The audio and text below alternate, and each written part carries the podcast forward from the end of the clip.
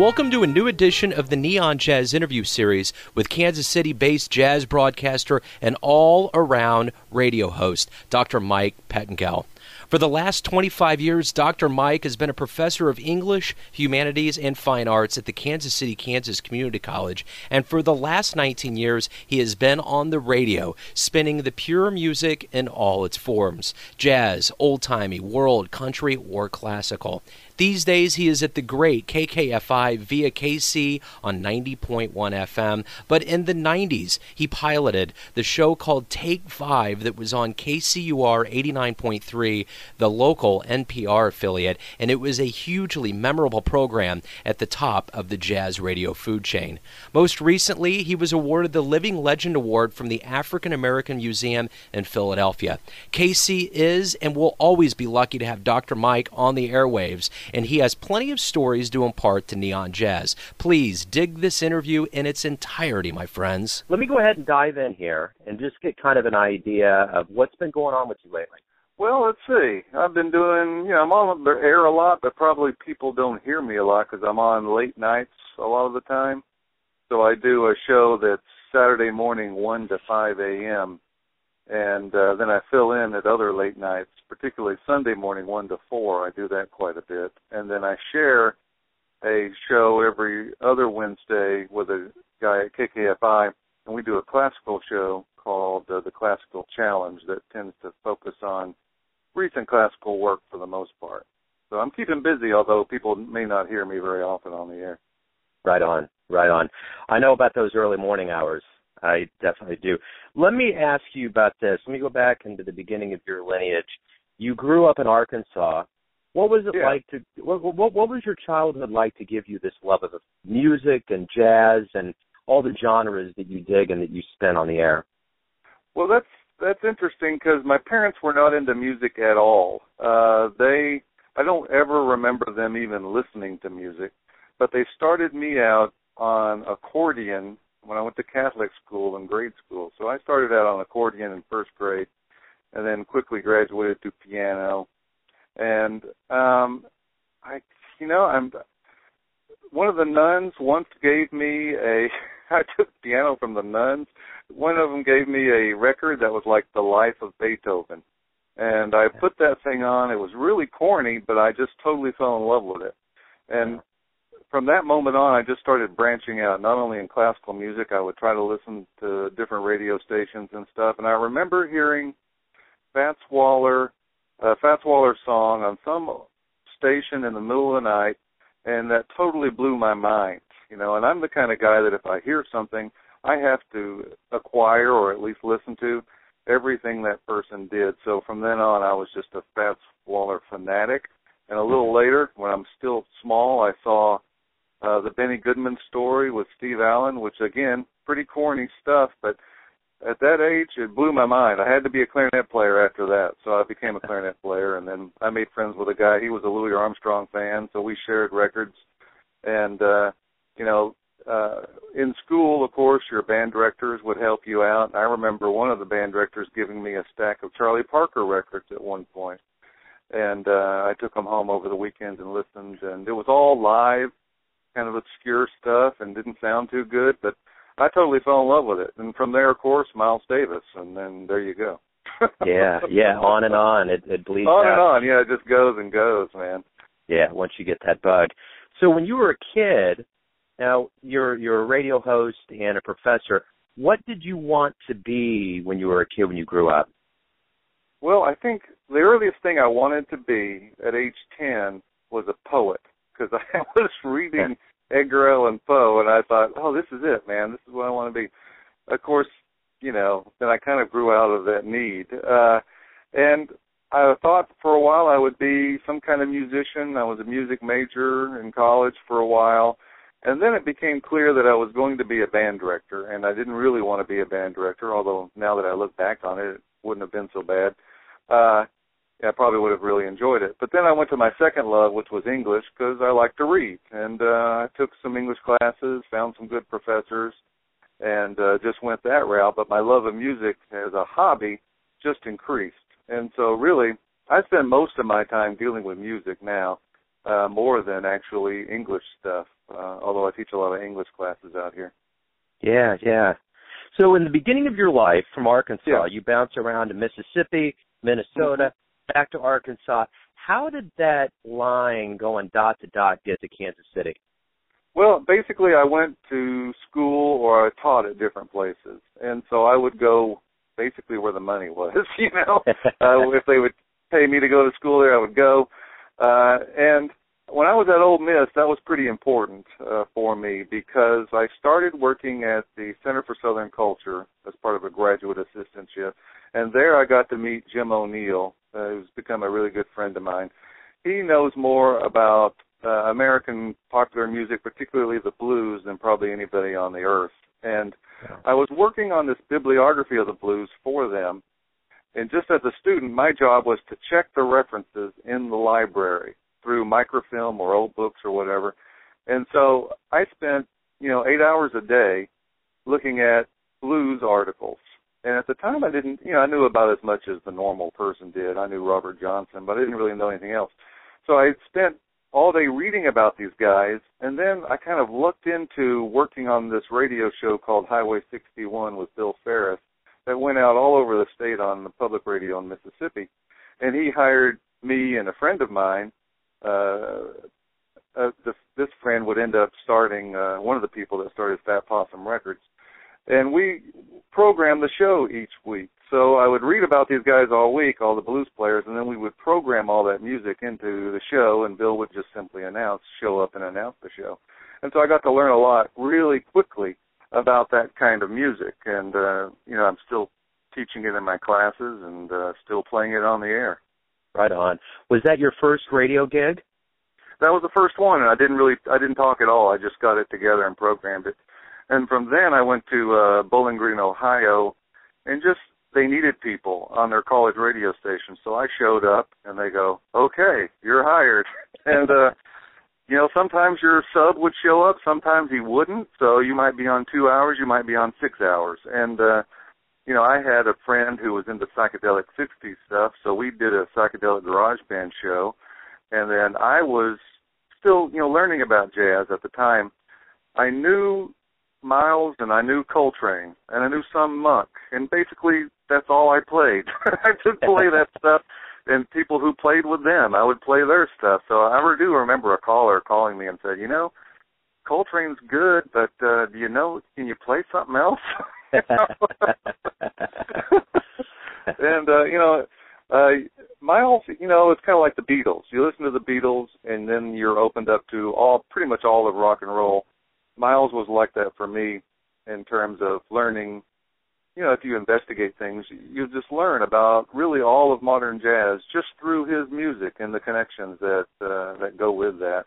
And, of course, I had that earlier Fats Waller connection, so I learned all about the early period of jazz. So, I was on college radio for a while, and then when I went back I taught for a while in Minnesota, and then I went back to Arkansas and taught at a community college there in Helena, which was really the hotbed of blues history anyway, but really not a lot of people knew about it that lived there. So I got a job working on the FM station, which was basically playing black contemporary music, and I did an old blues show there, and it just kind of blew everybody's mind.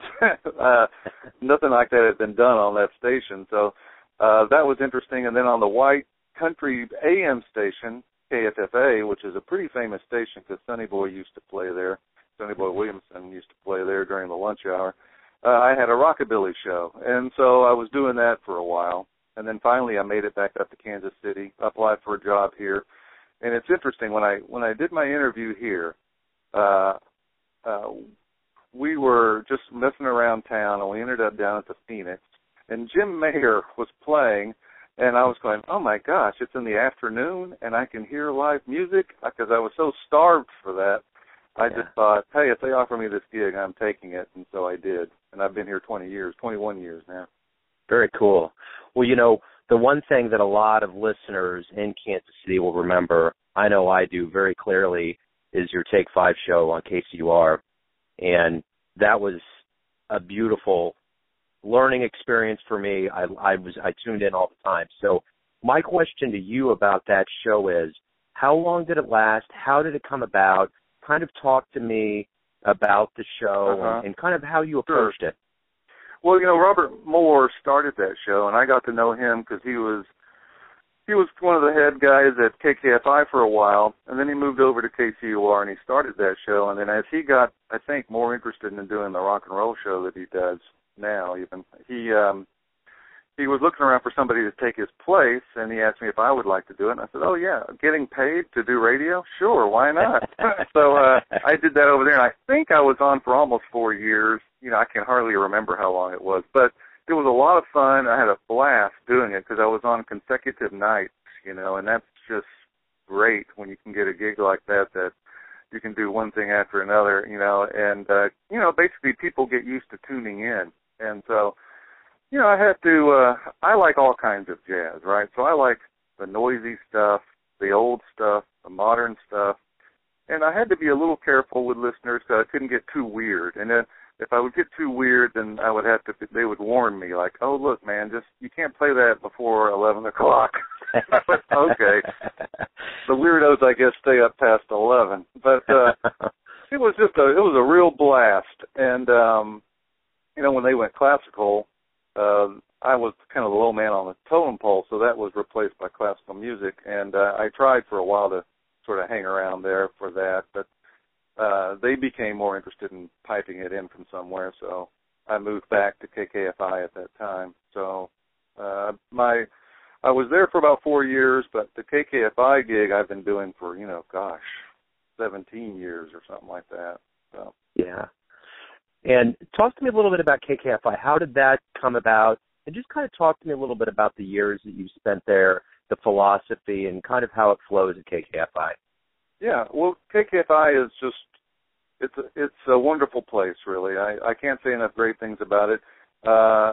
If you're a listener, you probably don't like everything you hear on that radio station. I don't like everything I hear on the radio station, but it's an alternative, and particularly in today's market, man, it's just such a breath of fresh air to hear something that's a little out there, a little offbeat.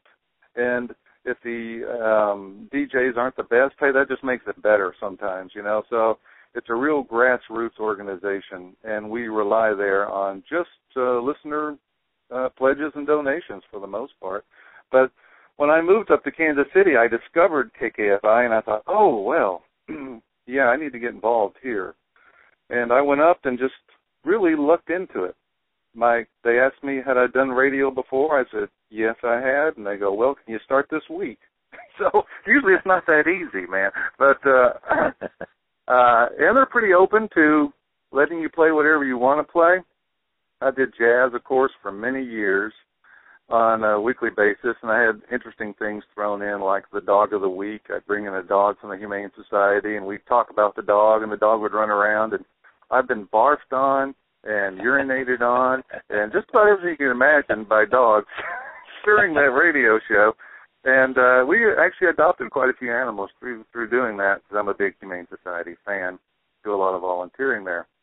But I got kind of slightly burned out after, you know, maybe 15 years of doing jazz. I thought, well, there's other things that need to be played on the radio, and I'm interested in those things too, as well as jazz. And sometimes I thought, I'm kind of playing jazz for jazz players, you know, because they're so specialized, and I love it so much that I became very specialized, and I wanted to broaden out a little bit, and so I was able to do that with these overnight shows, and then it kind of changed focus with the classical show, because I'm a big lover of string quartets and things like that. People need to be able to hear that. They just don't hear it enough on the radio. But KKFI gave me that opportunity, really, to concentrate on jazz for all those years. And now I fill in, you know, I fill in and do stuff on a regular basis for all the other jazz guys. And when I do that, I tend to play earlier jazz because, to me, that's just not represented enough on the radio either. So, and then it also gave me an opportunity to do these overnight shows, which for me is basically a combination. It's like great black music from around the world. So it's soul, funk, blues, jazz, Jamaican, and African, all mixed up together. And to me, it's just a real blast. It keeps me awake, if you can believe it, all night long. So. That's cool. That's cool. Well, and you've been recognized for it. You just got a Living Legend Award from the African American Museum of Philadelphia. Tell me a little bit about how that came about and how you felt when you got it. Well, through the wonders of the Internet, you know, people can listen to us from around the world. And, you know, you can connect to people through Facebook and stuff like that. But I was doing for, I don't know, 5 years or so, a gospel show Sunday mornings, real early. And it was traditional quartet stuff like the Dixie Hummingbirds, the Swan Silvertones, the Pilgrim Travelers, all these quartets with these wonderful names. The Soul Stirrers that had Sam Cooke in there. And through a listener here, really, he kind of told some people in Philadelphia that were interested, hey, you ought to tune into this guy, basically. And so I gathered some listeners in Philadelphia. The primary one was a guy named Reverend Joe Williams, who's just a blast. I mean, he's been in Philadelphia his whole life. He has a church in downtown Philadelphia. And we became pretty good friends. So he was a loyal listener, or is, and then I would send him copies of my other shows. You know, I'd say, hey, you might dig this. So I would send him that, and he'd spread it around up there in Philadelphia. And he knew a lot of people involved in the African American Museum there, and so they started listening, and I thought, oh, this is great. You know, what can we do to recognize this guy who's staying up all night and playing this great music? And I said, oh, we'll give him an award. And so they give this award out every once in a while. Only a couple DJs have gotten it in the whole nation. I was really honored to receive it. And Reverend Joe, man, he's just a wonderful human being. He grew up with Lee Morgan, went to the same school as Lee Morgan, was friends with Lee Morgan, knew all the jazz players in Philadelphia and in that area. So cool. He's a blast. And, you know, it was just fantastic to get to know him and then for him to get with the African American Museum people and offer me this award. You know, it was good. Man, that's a great story for sure. So let's kind of dig into the marrow of jazz here, and let me get an idea. You've mentioned some names. Who would you consider your jazz heroes? Well, if I had to pick like some jazz recordings that I simply could not live without, one would be Miles' Live at the Blackhawk collection, because Hank Mobley's on there. And I'm just a huge Hank Mobley fan, and they play so well, and it's just such a fantastic. I remember, you know, the recordings that have an impact on you, you tend to remember when you first heard them. And I remember it was snowing, and I was listening to that. Somebody had made me a cassette of it, a part of it, and I thought, oh, this is just, I really, at that time, I really hadn't heard anything quite like it. And so I'm totally in love with that recording and still love it to this day. There are others, you know, like Phineas Newborn Jr., or as he would call himself, Finaz Newborn Jr., his version of Lush Life from an album called A World of Piano, in which he starts out quoting Ravel, is, you know, just changed my world when I heard that. Red Garland, of course, played with Miles, but his own trio version of A Foggy Day is fantastic. And as, before you called, I was just kind of thinking of things that over the years that I've really loved, and I continue to play on the radio a lot. Herbie Nichols is another one that's kind of an unknown piano player that was really fantastic, and he has a tune called Love, Gloom, Cash, Love that is really fantastic, that I was just listening to. And it's a waltz. I tend to be a little bit, you know, I love jazz waltzes, so I'm a little, I'm easy when it comes to those kind of things. And pretty much anything from Coltrane, of course. Yeah, absolutely. You know, and Lou Donaldson and Grant Green and all the great guitar players of the past. I tried to play jazz guitar for a while, now I've kind of switched over to mandolin. But I do like, you know, in terms of what's happening now, I don't listen to a lot of straight-ahead new jazz music for a number of reasons. I don't like the way it's recorded, really. It's just too slick to my ears. I love the sound of the old Blue Notes and Prestige and Riverside. And speaking of Riverside, The Sound of Sunny by Sonny Rollins, one of the all-time great records of all time. I just ordered and received, I've been listening this week to Sonny Rollins, Live at the Village Gate. It's a new box set with Don Cherry. And they get a little out there. They're not really avant-garde, but they're on the fringe. And, man, this is some of the best music I've heard in years. So wow. I would recommend it to you to pick up and listen to. But in terms of new music, you know, I like the avant-garde or the noisy guys or the just true improvisation people. There's a saxophone player named Evo Perelman that I really like a lot, a guitar player named Joe Morris. Whit Dickey is a drummer. Michael Bizio is a bass player. And these guys, I believe, they kind of hang out in New York, and they record for small labels like the Simp label, Creative Improvised Music Project.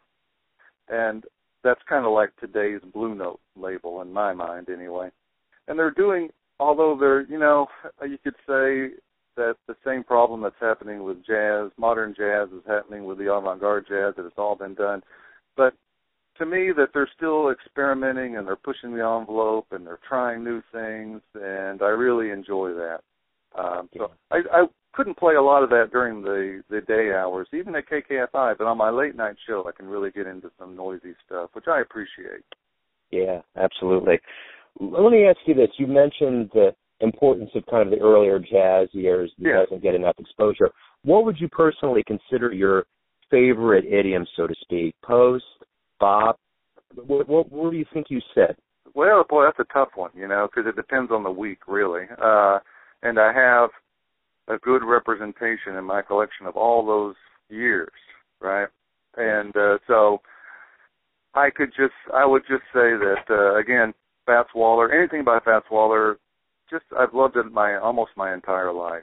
And there are parts of Louis Armstrong that I really love. There's 1934 recordings of, there's a bunch of them, but I'm in the Mood for Love and Treasure Island, and it goes on and on. Benny Goodman was just such a huge influence on me, too. So it's hard for me to say, oh, I just like this kind of music. I mean, I could do a show of that kind of music for 5 years and not get tired of it, but then I would have to change. Yeah. So if I had to pick one, okay, I'm on an island. I can only pick one type of jazz. It would probably be the 50s, you know, 1957. Yeah. I would listen to that year over and over again, you know, because it was such a great year for jazz, Thelonious Monk. And I think you can't really get tired of Thelonious Monk or Coltrane or Miles from that period. No, that was a magnanimous period. There are some vocalists I like, too, but, you know, I'm not that much into vocal jazz. But there are, you know, Johnny Hartman's Lush Life is, of course, a great record. And interestingly, I remember playing that at KCUR on the Take Five show. And so usually I was the only one there in the whole building. And I would just crank that stuff up. You know, it had the microphone there, so... especially on something like Lush Life, if you know all the words, you're singing along, you know? Yeah. So I'm just belting it out with my eyes closed, right? And suddenly I open my eyes, and there's a workman who had come in to do something standing right in front of me, looking at me like I was crazy. I go, oh, okay, well, it's a nice song, man. I wasn't going out over the air at that time, although I have sung on the air with not knowing it, you know? That's awesome. So my next question is kind of formulated from being down on 18 and Vine. I went to the Blue Room at one point back in the mid-'90s, and I remember there was an older gentleman that was outside. I was smoking at the time with him, and he mentioned something about Miles breezing through town. It just shook its head. It's like, man, I'd love to see that again. And I always ask everybody, if you could jump into that DeLorean time machine and punch the coordinates in and go back in time and see a show and see it at a certain place, where would you go? Well, you know, a recording that I play a lot late night is the only version of live of A Love Supreme. They only did it once live, and it was in France at some jazz festival there, early to mid-'60s. And I would say I might choose that if I could go. And of course, I was alive then, but only like three. But I might choose that and witness that, because the live version of A Love Supreme is just so much wilder and more intense than the recorded version, and the crowd really didn't know what to think of it at the time, but they were just burning through that piece. And I would say, well, okay, maybe that. If not that, then I would probably have to go back to Fats Waller and want to go to some club and hang out with him, because he must have been really fun to party with. You just answered another question. That was what I was going to ask. If you could sit down with somebody and have a drink and just talk, would it be Fats? I don't know. I might drink with Fats because he was probably easy to drink with. In terms of talking, I might choose somebody like Bill Evans because, you know, he was a guy that could really, I think, articulate what he was doing and why he was doing it. And I think a lot of jazz players, at least from that period, weren't really into that. They, you know, somebody like Miles, he didn't want to say anything about the music. So Bill Evans, and I've seen him do this on YouTube too, you know, it would be a wonderful guy to pick his brain and actually figure out what's he doing and how is he doing it and why is it different? Why does it sound different, you know? So I'd probably choose something along those lines. Yeah. Let me ask you this. It's a simple question, but it has some punch. Why do you love jazz? Well, you know, I have friends who hate jazz, and they say there's just no rules. And I go, well, you're absolutely wrong. I've tried to play jazz, and there's a ton of rules. Yeah. But you have to learn them, and then you have to know when to bend them and break them and all that. So for me, number one, it's a truly American music, and as I got my Ph.D. in American Studies. So I'm into that. And it also affords you the opportunity to experience something that is structured and then has its moment when it's not structured but purely based on creativity and improvisation. So, and I think there's everything that's interesting in terms of music can be found in, you know, a small group session from 1957. It's just there. And all you got to do is spend some time and try to listen to it closely. You don't have to make your head hurt listening to it. You just listen to it and give it time, and it will have an effect on you. So I think that's probably why. It's not like pop music where you the second time you know everything about it and you're bored with it, but I can go back and listen to recordings I've heard hundreds of times and still just be amazed by them. So I think that's probably why. Yeah. So being in one of probably the 4 to 5 cradles of jazz in this country, the big bang, so to speak, happened on 18 of mine. Is there anything in particular about the heyday down there in this town when we were dubbed Paris of the Plains that intrigues you, that gets your mind going? I would like, if we could find another Pendergast, we should get him in here. Yeah. That must have been wild. I would have been down there all night long, every night. Who knows what would have happened to me, but I would be totally involved and right in the middle of it. In fact, I'm kind of working on a novel that's based on that time period that has as its hero a jazz guitar player. But I would just be so into it and just soaking it all up because, like my late-night shows, I think it kind of brings in a lot of different genres. We're mixed up down there together. So you had Joe Turner, you had boogie woogie piano playing, you had the beginnings of rock and roll going on, you had swing, you had, you know, maybe some bebop gesticulating down there, and so it was all going on. And I think that to be able to experience that is fantastic, and we should celebrate it even more than we do. You know, there's no reason why we can't have a whole bunch of jazz bars and just really celebrating the history of Kansas City music, because that's what it's all about. That's why people know Kansas City. It's because of that music. Originally, with this question, too, I wanted to piggyback. What do you think about what's going on today? There's kind of a murmur that there's a renaissance with Watson down at UMKC and just the general fervor of new clubs and blood. What do you think about what's going on right now? Well, I think, you know, progress in that direction is kind of slow, but people are trying to get it together. I really wish that the Power and Light would have been jazz-themed and they would have had live music playing. I mean, that was a golden opportunity that I think maybe we missed out on. There are new jazz clubs that occasionally open, and I go and enjoy them. And as long as there are places for people to play and people really support them, I think we're good. The problem is that in this country anyway, if you're an artist, particularly if you're a jazz player, you're really up against it. And so you're not making very much money. You're a master. You know how long it takes to learn? Well, you probably know, but your listeners might not. I mean, to master an instrument, talk to anybody who's really good on their instrument, and they'll say, well, I've been practicing and trying for 25, 30 years.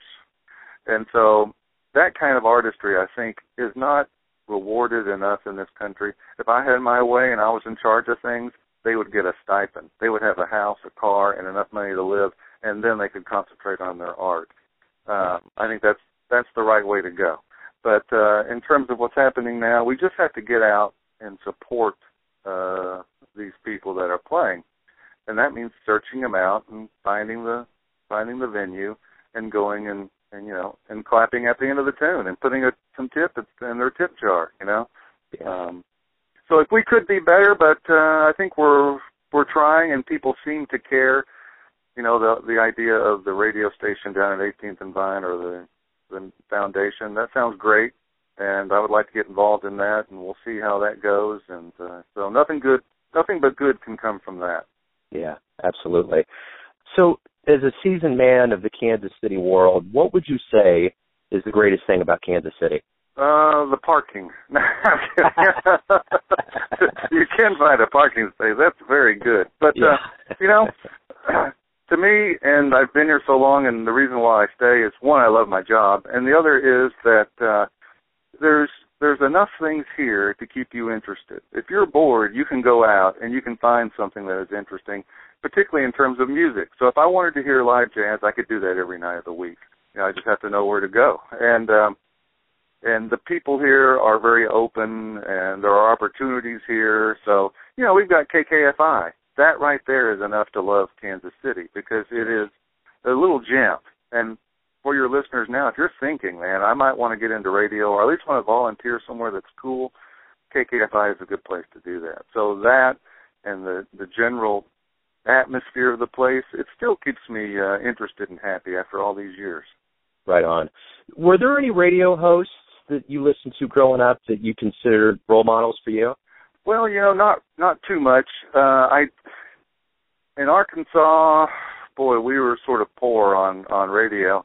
Although out of, I think, Memphis, I was able to pick up that radio station where I first heard some Fats Waller, and he used to play old jazz. I think it was late Sunday night, and I would actually had my old tape recorder that you'd have to push down the buttons on, and I would wrap my headphones around the microphone and tape the shows so then I could listen to it later and, get to know what he was talking about, Duke Ellington and, Count Basie and Benny Goodman, all those guys he played. And I don't remember his name. I don't remember the show. I wish I did. I would try to get in touch with this guy and say thanks, because that helped. Yeah. Really, I think, if you're young and you're interested in music, just really surround yourself. I didn't have YouTube growing up. Yeah. If I did, I would know 6 times more stuff than I know already, because, man, it's all there. You don't even have to leave the room. It's there. And a lot of times that's good, and sometimes maybe it's too easy. I don't know. Yeah. I try to instill that in my students, but they're a hard sell. I try, and I'm going to continue to try, That's right. That's half the battle, man. So the one thing that I love that you do on a regular basis on Facebook is you always put up awesome pulp covers.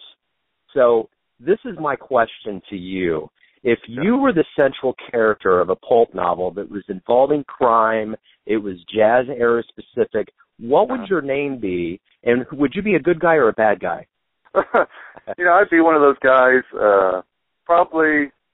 I like the hardboiled detective formula, and so I would probably be in that sort of genre where I would be a little bit of both good and bad. I would be able to navigate through the good guys and the bad guys, and be able to function in both of those worlds, and be tough and get into a lot of fights, and yet have a sensitive side.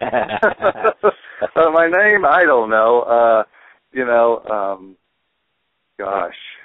I'd have to think about that a while, but it might be something like, maybe something with some symbolic concept to it, like Rome or Roman Burns or something like that. So you say, oh, okay, it's hooked back into ancient Rome, but it's now. And I would definitely be maybe a jazz player, 1939 or thereabouts, when Pendergast was being put in jail and everything was switching over from being a wide open town to being somewhat controlled. So then you have the cops who are trying to control stuff, and it would be have a lot going on. Oh yeah, that sounds great. Someone should pen that novel. I know. Well, I'll let you know if I ever finish one. But that'd be nice. So let me ask you this. My final question is, you're always busy. You're always moving forward. What, you got any plans, anything coming up, or are you just keeping on? Well, I would like to one day maybe get a show that's on during the day on one of the weekend days. I love the overnight, and it's a lot of freedom, but as you get older, it's tough. It's tough to stay up all night, one night a week. And so I get to bed. You know, I'm up all night Friday, and I get to bed Saturday morning at 5:30, 6 o'clock, and that's it takes a toll. But I would also like to maybe get some of those listeners back from Take Five, and I could probably do that if I were on during the daytime and on Saturday or whatever. Not that I want to take anybody's show. If they're listening, don't get upset. But that would be a dream. And, you know, I'm always, gosh, there are so much music out there. And now I'm listening to swamp blues from southern Louisiana. I'm really into that. And it's all been reissued, so I'm investigating that kind of thing, like Slim Harpo and all the people that tried to sound like Slim Harpo. Yeah. So there's all that. And I'm into so many genres that there's always something, man. There's always a big pile of music that I haven't heard. I want to get into it.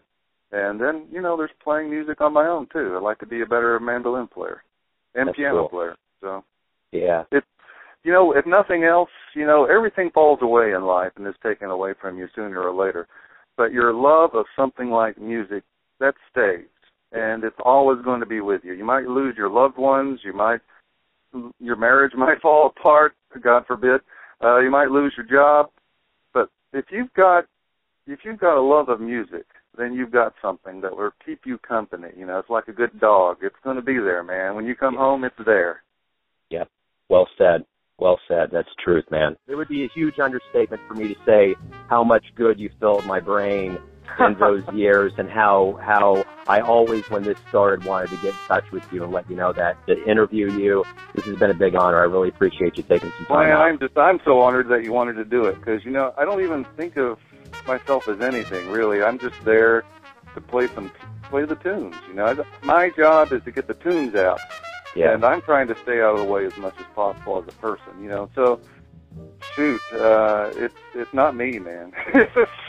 It's just the stuff that I happen to bring in. Thanks for listening and tuning in to yet another Neon Jazz interview, where we give you a bit of insight into the finest players and voices in New York, Kansas City, Chicago, and spots all over the world, giving fans all that jazz. And thanks to Dr. Mike for his legendary broadcasting prowess in Kansas City and America, and giving fans all of that good music like jazz. If you want to hear more interviews, go to Famous Interviews with Joe Domino on the iTunes Store, or visit theneonjazz.blogspot.com for all things Neon Jazz. Until next time, enjoy the music, my friends.